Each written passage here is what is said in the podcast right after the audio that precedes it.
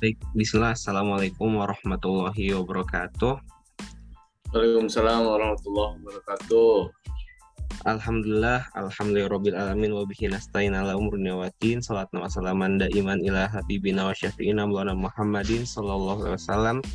Alladzi qad hamalana asamina zulumati lan nur wa kadzalika siratal mustaqim. Puja serta puji syukur kehadiran Allah Subhanahu wa taala yang mana berkat nikmat dan rahmat kita bisa hidup hingga saat ini dan salawat beserta salam kepada junjungan agung Nabi Muhammad Sallallahu Alaihi Wasallam yang mana berkatnya kita bisa merasakan Islam hingga saat ini. Selamat pagi, siang ataupun malam para pendengar podcast On Kazani. Sebelumnya On Kazani adalah podcast mengenai nilai-nilai keislaman yang diharapkan dapat diimplementasikan dalam kehidupan sehari-hari para pendengar podcast On Kazani. On Kazani pada kesempatan kali ini akan membahas tema yaitu menjadi mahasiswa unggul yang berakhlakul karimah bersama pemateri kita yaitu Bang Rofik Nawawi. Sebelumnya, apa kabar Bang Rofik? Alhamdulillah sehat walafiat. Gimana Raffi sehat? Alhamdulillah Bang sehat juga dan selalu semangat karena ingin membersamai Bang Rofik dalam podcast yang sangat luar biasa ini nih. Mantap, mantap. Semoga pendengar juga pada sehat ya. Iya Bang. Oh iya Bang, buat kesibukan sekarang lagi apa aja nih Bang? Saya kesibukan sehari-hari di DPR RI eh, karena saya di DPR RI sebagai tenaga ahli ya, tenaga ahli di salah satu fraksi partai yang ada di DPR RI seperti itu.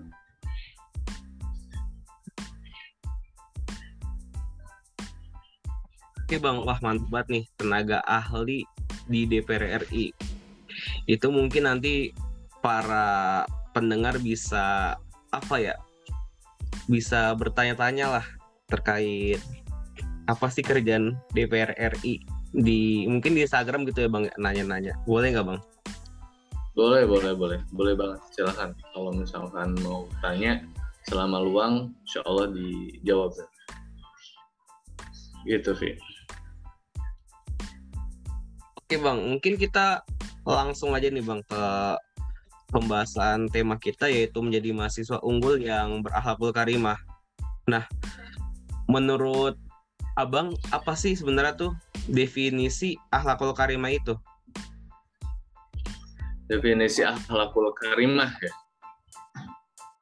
Kayaknya kalau secara bahasa teman-teman juga udah pada tahu ya.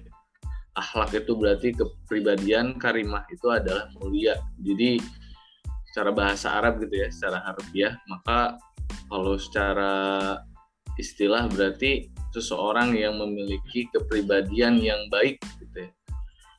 Yang positif dan yang e, bermanfaat keberadaannya itu memberikan impact kepada sekitar seperti itu.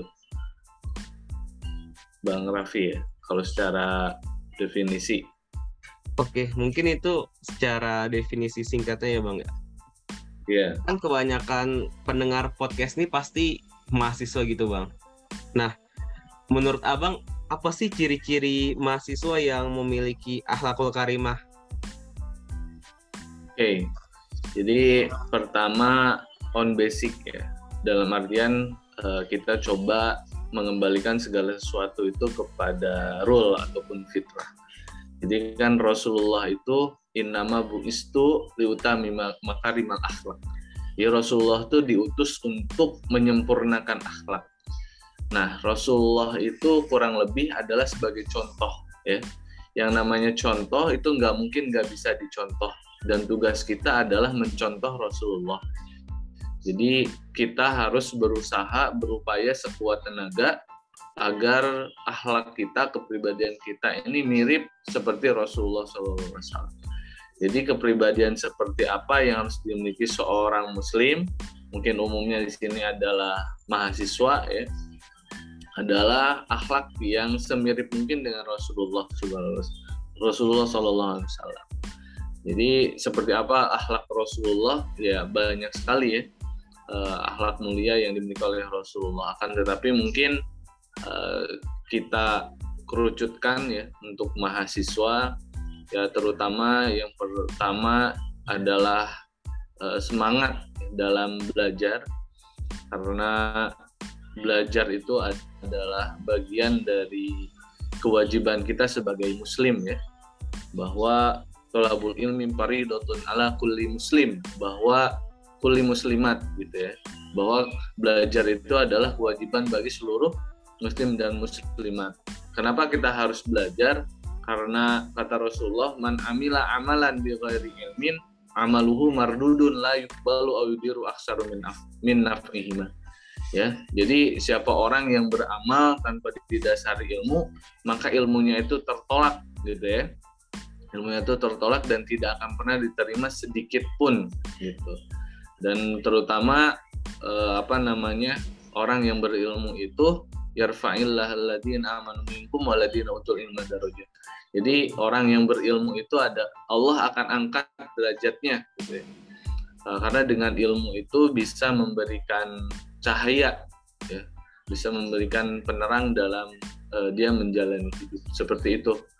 Itu yang pertama, yang kedua tentu dalam menuntut ilmu itu ada adab-adabnya ya. Banyak ya adab-adabnya. Adab uh, kepada guru, adab kepada teman gitu, bahkan adab kepada ilmu itu sendiri kalau kita bahas tuh sebenarnya ada kitab khusus sebenarnya Bang Raffi yang mungkin bisa teman-teman uh, dari pendengar ataupun dari uh, panitia ataupun pengurus on Kazani ini itu ada namanya kitab Ta'alim Muta'alim. Ya kalau kita bahas tentang akhlakul karimah, kemudian bagaimana menghasilkan ilmu, sebenarnya kita tidak cukup dengan waktu hanya durasi 20 sampai 30 menit Nah itu ada kitab khusus yang membahasnya gitu. Namanya kitab Ta'alim Ta'alim. Tapi kurang lebih e, seperti itu ya Bang Raffi. E, bagaimana kita menjadi mahasiswa itu bukan hanya sekedar untuk pintar aja. Sepakat nggak Bang Raffi? Mudah-mudahan sepakat lah ya. Sepakat, Bahwa e, saran saran saya sih ya, e, kalau misalkan mahasiswa jadi mahasiswa nih kita kuliah gitu, cuma sekedar pengen pintar, saran saya nggak usah kuliah. Nggak usah kuliah bang Rafi. Kenapa? Karena sayang waktu sayang tenaga sayang pikiran gitu ya. E, sama sayang harta juga. Kalau misalkan kita kuliah jadi mahasiswa cuman sekedar pintar nggak usah kuliah minum aja tolak angin. Karena orang pintar minum tolak angin. ini nggak di endorse ya jujur ya. saya nggak endorse sama tolak angin. Tapi yang jelas uh, intinya adalah menjadi mahasiswa itu bagaimana kita harus cerdas. Cerdas secara intelektual cerdas secara moral maupun cerdas secara spiritual. Terutama eh, yang paling penting adalah cerdas spiritual. Karena banyak di negara kita ini ya eh, Bang Raffi kita itu sebenarnya tidak kekurangan orang pintar kita itu terlalu banyak ya orang-orang pintar yang ada di Indonesia. Jadi kurang lebih saya bisa mengatakan bahwa Indonesia ini sudah tidak membutuhkan lagi orang pintar. Karena sudah terlalu banyak orang pintar. Bahkan yang korupsi pun mereka itu bukan orang-orang bodoh, justru mereka itu orang-orang pintar. Mereka itu punya titel ya ataupun bergelar eh, status sosialnya cukup tinggi akan ada yang S1, S2, ada S3 gitu ya, doktor, profesor ya. Tapi uh, mereka kehilangan akhlak.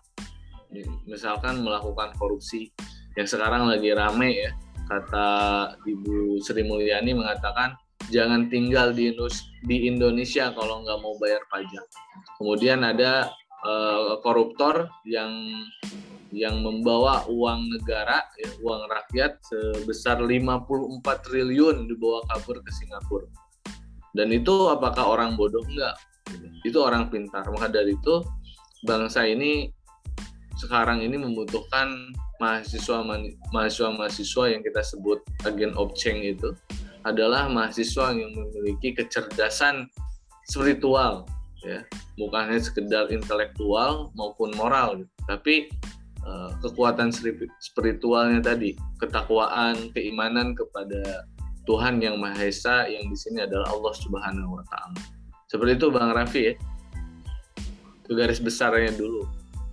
Iya. Tadi udah mantep tuh bang garis besarnya juga. Salah satunya tuh ada satu kitab ya bang namanya Talim Talim.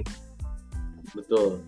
Yang mana kalau nggak salah asli. tuh di pesantren-pesantren tuh sering diajarin ya bang kalau misalkan kajian secara umum sama kiainya gitu ya kalau di pesantren-pesantren. Iya betul ya memang mungkin... karena karena saya basicnya ini sih alumni pesantren ya dan kebetulan saya pesantren salafi ataupun pesantren tradisional jadi memang uh, itu salah satu kitab yang kita bahas gitu. Dan cukup menarik sih. Dan kalau nggak salah di kampus juga dibahas, tapi sedikit-sedikit lebih banyak tuh menjadi referensi-referensi aja sih di MKDU gitu. Dan kita di UIN tuh kalau nggak salah ada MKDU ya, mata kuliah dasar umum. Nah biasanya ada tuh. Materi-materi cuman nyinggung-nyinggung doang, tapi apalagi fakultas umum ya. karena saya kebetulan di Tarbiyah jurusan PAI, jadi sedikit banyak ya uh, keulang kembali ya. Diulas kembali terkait kitab tersebut. Tapi itu cukup menarik sih. Asik baca kitabnya itu benar-benar uh, apa namanya worth it lah buat kita baca. Syukur-syukur bisa kita kaji gitu bareng guru ya tapi kalau tidak paling tidak kita bisa baca. Sekarang udah banyak kok terjemahannya ya. Di Google di aplikasi itu udah banyak. Tinggal kita mau mau baca atau enggak itu aja sih. Rafi. Oke Bang, tadi kan uh, dipaparin gitu terkait gambaran besar terkait mungkin ciri-ciri akhlak karimah dan juga bahwasanya mahasiswa tuh nggak boleh sekedar cerdas secara intelektual tapi harus cerdas secara spiritual juga. Dan cerdas secara spiritual tuh sangat penting gitu. Karena melihat kondisi Indonesia yang saat seperti ini itu sangat dibutuhkan gitu orang-orang yang cerdas secara spiritual. Akan tetapi kan pasti ada kendala gitu bang, kendala kendala dalam membentuk akhlakul karimah atau kecerdasan secara spiritual dalam diri mahasiswa. Nah, kalau menurut abang tuh kendala itu apa aja sih bang yang yang membuat mahasiswa tuh sulit untuk berakhlakul karimah atau cerdas secara spiritual? Oke, jadi kebetulan karena saya alumni dari keguruan ya, ilmu tarbiyah dan keguruan ya, bukan keguguran. Itu kita ngebahas salah satu mata kuliah ya, ada salah satu mata kuliah namanya psikologi pendidikan. Psikologi pendidikan itu kita membahas tentang bagaimana tumbuh kembang e, manusia. Di sini tanda kutip adalah e, para pembelajar ya ataupun anak gitu. Nah, di situ dijelaskan bahwa uh, salah satu pembentuk karakter ataupun pribadian dari seseorang itu uh, banyak ya. Ada formal, ada informal, ada non formal gitu ya. Kalau misalnya kita sebut di sini adalah lingkungan. Ya. Lingkungan juga uh, maksud saya adalah tempat kita bergaul, berbaur gitu segala macam. Itu juga menentukan kepribadian ataupun akhlakul karim kalau hadis nabinya mah udah sudah tidak asing ya di telinga kita kalau misalkan kita berteman dengan pandai besi maka kita akan uh, terbawa cium uh, bau pandai besi gitu ya. Kalau misalkan kita berteman dengan seorang penjual minyak wangi maka kita akan uh, terbawa harum gitu ya dengan minyak wangi tersebut. Dan sahabat itu juga teman kita berbaur itu adalah cerminan dari diri kita.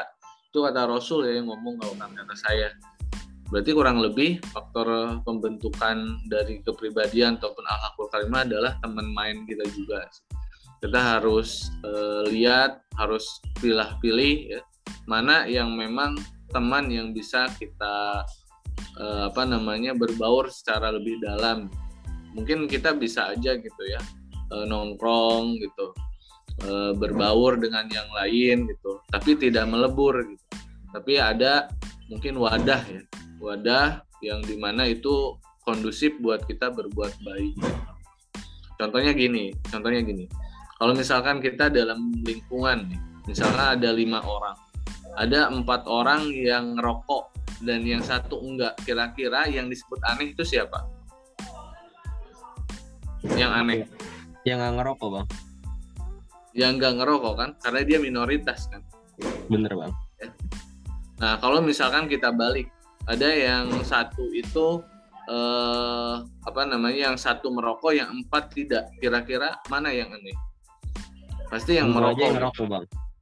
Ya pilihannya misalkan dua ya. Antara kita ikut gitu ya ikut ngerokok misalkan yang awalnya kita nggak ngerokok atau kita nggak ngerokok ngajak mereka untuk berhenti atau kita keluar dari mereka karena nggak nyaman. Misalkan menghirup asap rokok.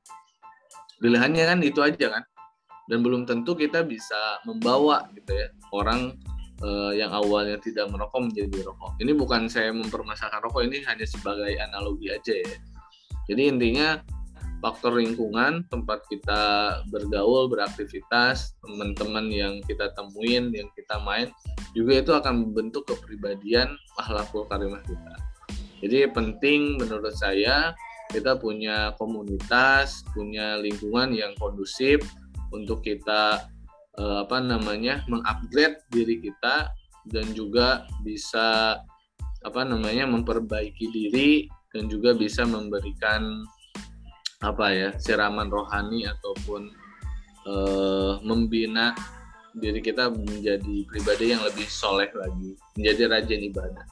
Seperti itu bang Raffi kurang lebih selain dari Baik, ya. tadi faktor keluarga ya faktor keluarga kemudian pendidikan formal gitu kayak di kampus di sekolah gitu. Jadi banyak sih memang faktornya. Nah bang kan udah dijelaskan ciri kendala dan faktor-faktornya nih bang. Untuk Iya, betul. strategi membentuk akhlakul karimah tuh gimana sih bang? Biar apa ya? Biar bisa diimplementasikan secara baik untuk para pendengar podcast ini bang sebenarnya jangan pernah bosan kita untuk menjadi seorang pembelajar gitu. Jangan pernah kita merasa cukup dengan apa yang sudah kita miliki hari ini ataupun saat ini. Karena ketika kita sudah merasa cukup, maka kita tidak akan pernah eh, bisa belajar lagi. gitu. Kalau kita analogikan ya kasih contoh itu kita ini dibaratkan gelas kosong gitu ya.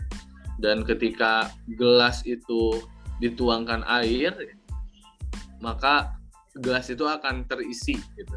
Tapi kalau misalkan gelas itu terus diisi air sampai luber, maka eh, ilmunya itu menjadi tidak bermanfaat. Jadi bagusnya itu kita me- apa namanya mendapatkan siraman ataupun tuangan dari air gitu ya. Tapi di sisi lain kita juga mengamalkan dari apa yang sudah kita miliki gitu agar air yang sudah dituangkan tadi itu nggak luber.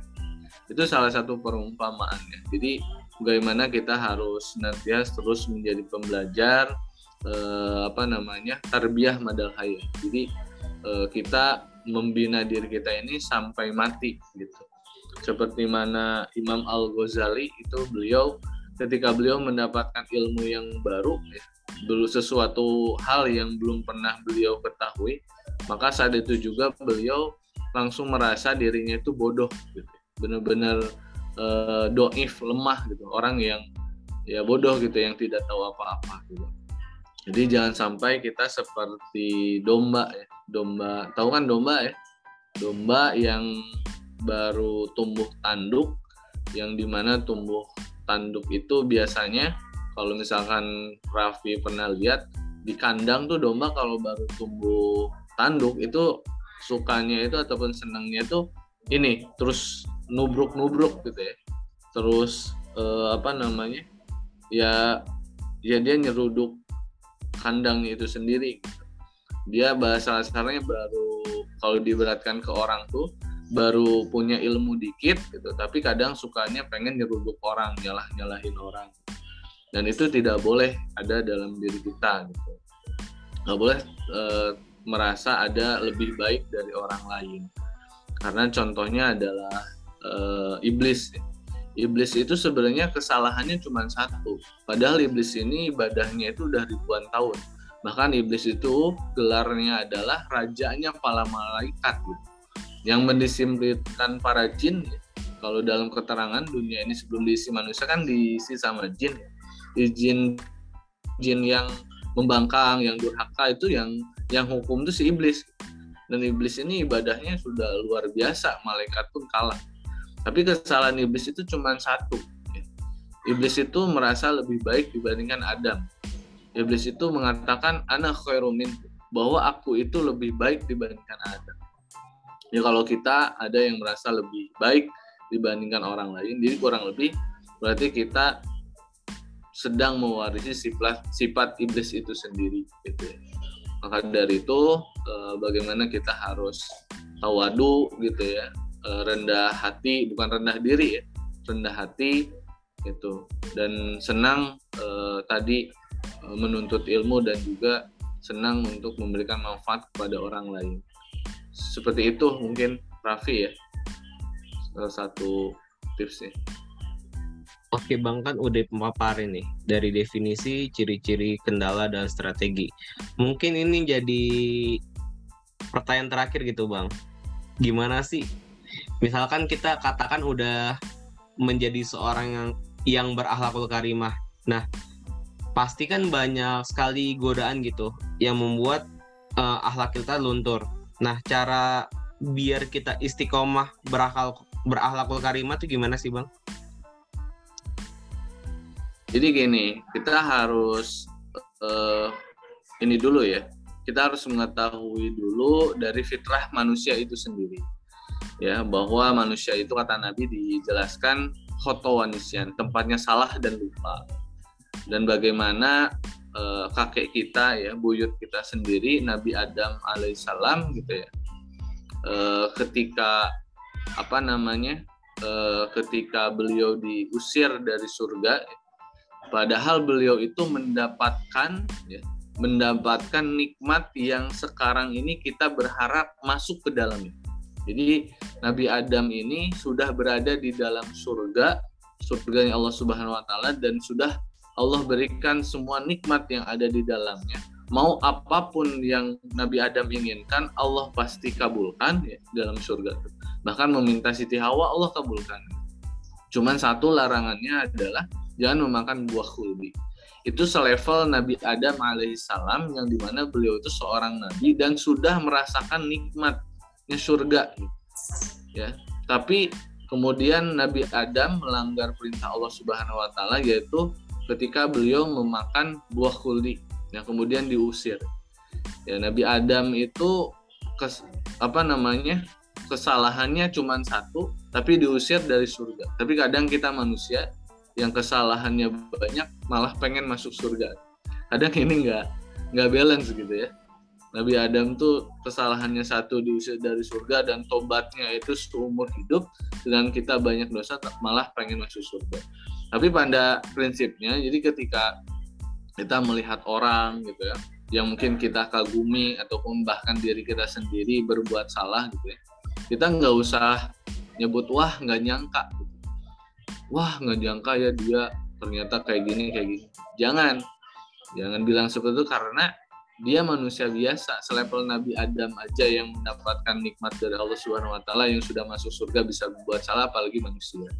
Jadi basicnya seperti itu dulu ya bahwa manusia itu tempat salah dan lupa akan tetapi sebaik-baiknya orang yang sering lupa sering berbuat salah adalah orang yang terus berusaha memperbaiki diri sebaik-baiknya pendosa adalah dia yang mau bertobat kepada Allah Subhanahu wa taala. Ya begitupun kita ya, begitupun kita ya ketika kita down, kita kita merasa lemah gitu ya. Ya nggak apa-apa gitu ya. Ataupun kita merasa lelah, kalau bahasa uh, aktivis dakwahnya itu merasa futur, it's okay itu bagian dari fitrah kemanusiaan kita. Kalau uh, saya analogikan lagi, itu seperti kita sedang memanah. Ya. Sedang memanah itu kan uh, kita me, apa namanya menarik busur ya. Busur uh, ke belakang ya. Sementok mungkin gitu ya. Yang tujuannya itu adalah si busur itu ketika dilepas melesat. Jadi is oke okay lah ketika kita capek ya udah istirahat gitu ya. Jangan usah maksain ya sampai apa namanya banting uh, banting setir gitu ya. Sampai habis-habisan jangan gitu ya. Kalau misalnya kita perlu healing ya healing gitu. Ya. Kalau kalau kita perlu istirahat istirahat gitu. Nggak ada masalah gitu. Ya. Tapi yang perlu dipastikan adalah kita harus kembali lagi kita harus bangkit lagi kita harus apa namanya berusaha untuk uh, apa namanya memperbaiki lagi ataupun terus berusaha menjadi lebih baik seperti itu bang Raffi oke siap bang mantep banget nih buat yang terakhir nih bang. Boleh nggak berikan kita nasihat selagi uh, sekalian sebagai closing statement buat podcast kita nih bang? Ya uh, sebenarnya jangan lupa bahagia ya. Jangan lupa bahagia uh, apa pun yang terjadi setiap masalah yang kita hadapi itu adalah sarana buat kita itu lebih dekat lagi dengan Allah Subhanahu wa taala karena kan apa namanya setiap musibah yang datang kepada kita itu ada dimasukkan tiga kategori yang pertama itu adalah ujian kalau ujian itu adalah orang-orang untuk orang-orang yang beriman, orang-orang yang taat gitu ya. Karena kan kita nggak bisa naik semester ya, kalau misalnya kita nggak ujian dulu. Kita nggak bisa naik kelas kalau misalkan kita nggak ujian dulu. Kita nggak akan lulus dari SMA ya ataupun di sekolah kalau kita nggak ujian. Jadi ujian itu adalah untuk eh, apa namanya meningkatkan kapasitas dan kelas kita. Gitu. Dan yang kedua itu adalah teguran adalah untuk orang-orang yang lalai ya. kalau misalkan kita terkena musibah tapi mungkin setelah kita introspeksi ternyata banyak ya kita melalaikan perintah Allah Subhanahu wa taala, meninggalkan sholat, menunggu salat, lupa untuk bersedekah gitu ya. Ataupun menyakiti hati orang lain, apalagi hati orang tua. Kemudian kita ditegur misalkan kita jatuh, uang hilang gitu. E, maka kita harus balikan kepada diri kita oh, mungkin e, ada uh, sesuatu hal yang kita lalai gitu. sehingga Allah menegur mengingatkan dan ada juga musibah itu datang kepada kita itu adalah azab atau istizrat dan naudzubillah summa naudzubillah ya, ya kalau istizrat itu kan dia terkesannya enak gitu ya kita mendapatkan nikmat padahal itu istizrat dari Allah Subhanahu wa taala Allah kasih semuanya di dunia yang nanti Allah akan balas di akhirat itu dengan siksa. Naudzubillah summa naudzubillah. Semoga kita tidak termasuk dari uh, golongan tersebut. Tapi kurang lebih seperti itu ya. Uh, bagaimana tadi kita harus berusaha se, uh, sekeras mungkin ya berupaya untuk memiliki akhlak semirip banget semirip mungkin dengan Rasulullah seperti itu. Ya kalau misalnya kita ingin tahu bagaimana akhlak Rasulullah maka kita belajar kehidupan Rasulullah itu seperti apa karena kalau misalkan kita hayati, kita pelajari perjalanan hidup Rasulullah, seharusnya itu sudah memberikan makna ya dalam kehidupan kita. Jadi kita sudah punya tujuan. Nah, maka salah satunya juga kita harus punya strong way-nya gitu ya. Strong way-nya. Kenapa sih gue harus melakukan itu? Dan kalau misalnya gue ngelakukan itu apa dampaknya kepada gue? Gitu. Apa punishment-nya, apa reward-nya?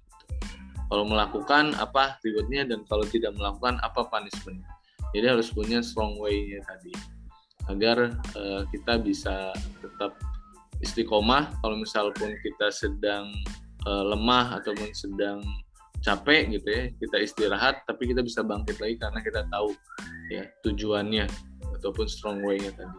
Jadi hidup kita ini jadi punya apa namanya on mission ya bukan sekedar makan ya sekedar makan gitu ya kemudian tidur udah itu BAB setelah itu e, reproduksi gitu ya e, dan setelah itu mati kalau kayak gitu ya monyet di hutan juga seperti itu ya pada itu kita manusia e, apa gitu ya yang membedakan dengan monyet di hutan tadi. itu aja ya. Wallahu a'lam bishawab. Rafi. Baik, mungkin cukup dari saya. Anies sebagai moderator ngucapin terima kasih bang. Sebesar besarnya udah mau menyempatkan diri untuk berpodcast pada podcast on Kazani ini.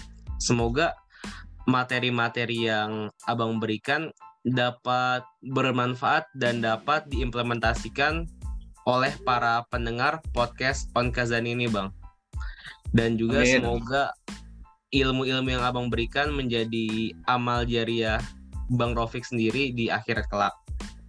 Amin, amin. Nanti share aja ya. Iya bang, siap. Mungkin sekian para pendengar podcast On Kazani materi On Kazani kita terkait bagaimana cara agar mahasiswa berakhlakul karimah. Semoga podcast ini dapat bermanfaat bagi para pendengar dan para pendengar mendapatkan level up setelah mendengarkan podcast ini. Dan sampai jumpa di podcast On Kazani selanjutnya. Sekian. Wassalamualaikum warahmatullahi wabarakatuh. Waalaikumsalam.